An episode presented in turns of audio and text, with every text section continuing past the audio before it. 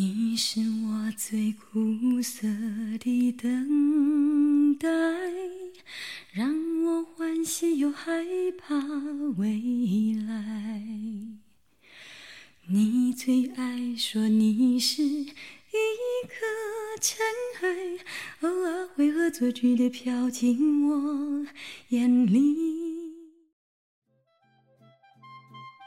各位朋友，今天好吗？我是你们的午夜 DJ Nissan。刚才听到是来自于黄莺莺的《哭砂》，我有看到一个网友曾经留言过说，黄莺莺的《哭砂》代表着他冰冰爱情的结束。那这首歌对你们而言又代表什么样的故事呢？我们准备来接受 call in 哦。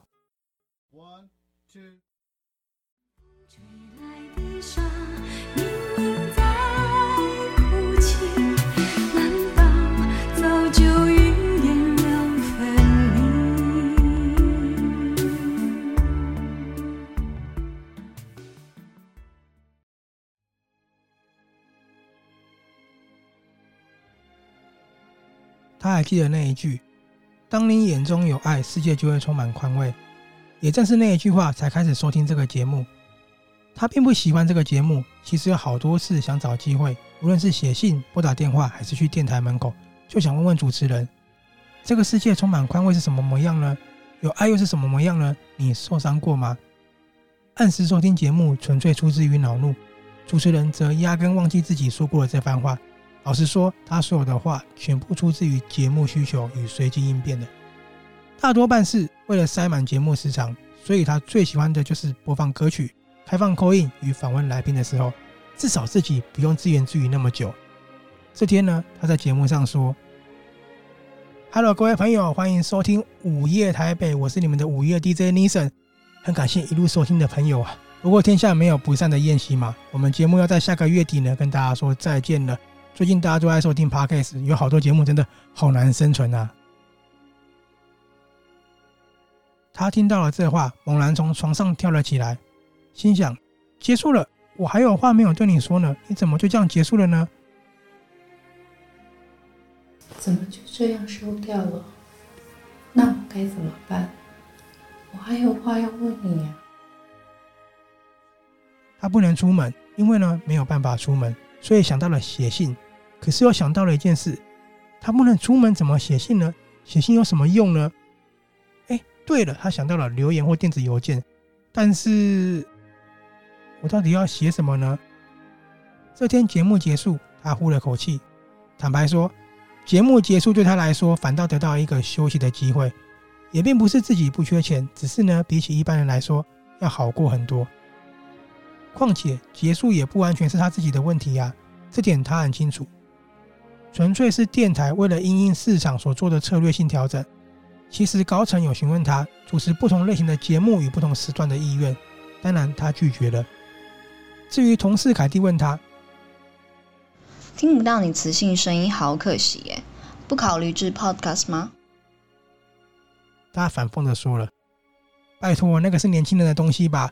我觉得我有点跟不上时代了。不过我觉得你应该可以啦，你记得放漂亮的照片哦。”我感觉出来，网络上的人那些乡民最喜欢帅哥美女了。这天，他回家打开了笔电，一封讯息传至粉丝团。他心想：想不到居然还要粉丝传讯息啊！是觉得节目收掉了真的很可惜吗？于是点开了讯息，讯息内这样写道：“怎么就这样收掉了？那我该怎么办？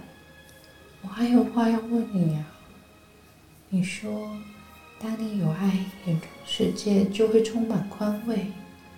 我想知道那样的世界是什么样子，那是什么感受？跟我说好吗？你真的体验过爱吗？你有被伤害过吗？如果没有，为什么可以这样说？如果有，拜托你告诉我怎么走过来的。一脸问号，随口说出了神经病，就关掉了视窗。这时候突然想到了已读，哎呀，这样可糟糕了，这样对自己的形象可不好吧？所以呢，又再度打开了电脑。他打出了许多对话，点上了输入。嘿，你好，其实我不懂你的意思，但是跟节目有关吗？接下来的时间里，他将双手叠于后脑，看着对方不断传来的讯息，他独自说着：“靠，我连自己说过什么都忘了，居然还有人记得。”对方传来了好多好多的讯息，尼森消化了讯息，而对方虽然没有任何资讯，点过去他的个人资料呢也完全封锁。至于大头照是一张不明所以的照片，但是凭用字跟直觉来说，尼森觉得对方应该是女性，而且呢带着一种很极度的敏感与执着，所以呢还要打了一些文字，静静的等待对方回复吹来的沙穿过所。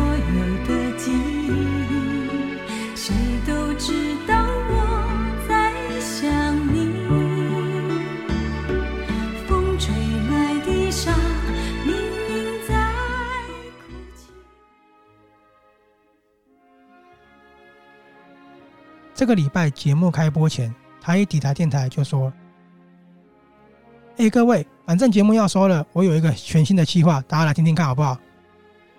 说了企划，有些人觉得有意思，有些人则觉得不可思议，还是姑且一试吧。节目开播，嘿，欢迎来到午夜台北，我是你们的午夜 DJ Nissan。今天呢，我们不分享电影与文艺消息哦，我想要跟大家来一个小小的互动。上个礼拜。很荣幸收到一位观众朋友的讯息，他呢问了我一个问题，所以呢，今天我们一起来回答一个问题，好不好？在这个之前，我想跟朋友们说，今天的来宾非常非常特别哦。为什么呢？他是我们节目那么多年来啊，史上第一位素人的来宾。素人，大家是不是很好奇啊？那他是谁呢？尼森看着监听的阿仁，他比了个 OK 的手势，表示电话接通。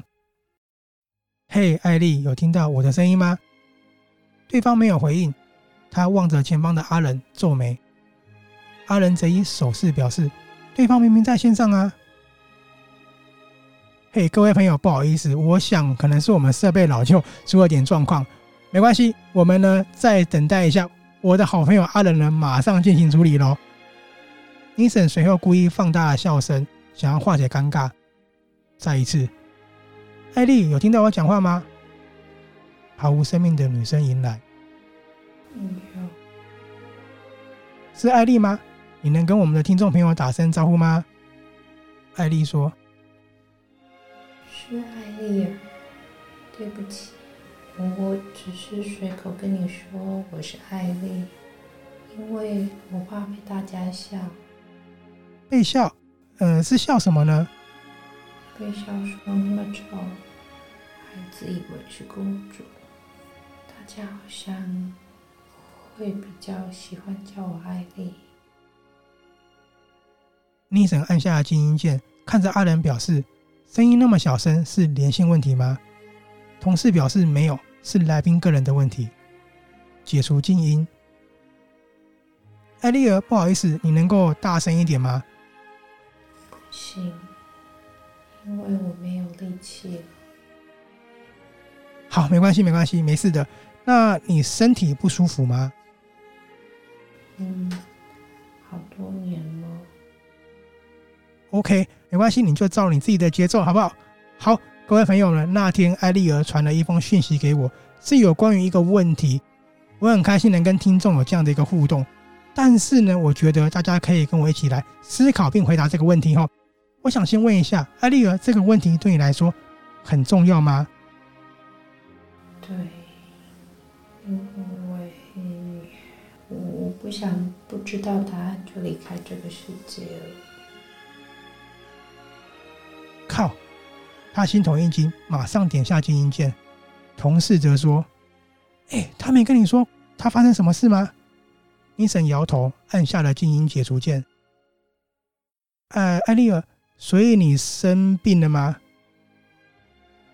没有，是是，我想离开这个世界。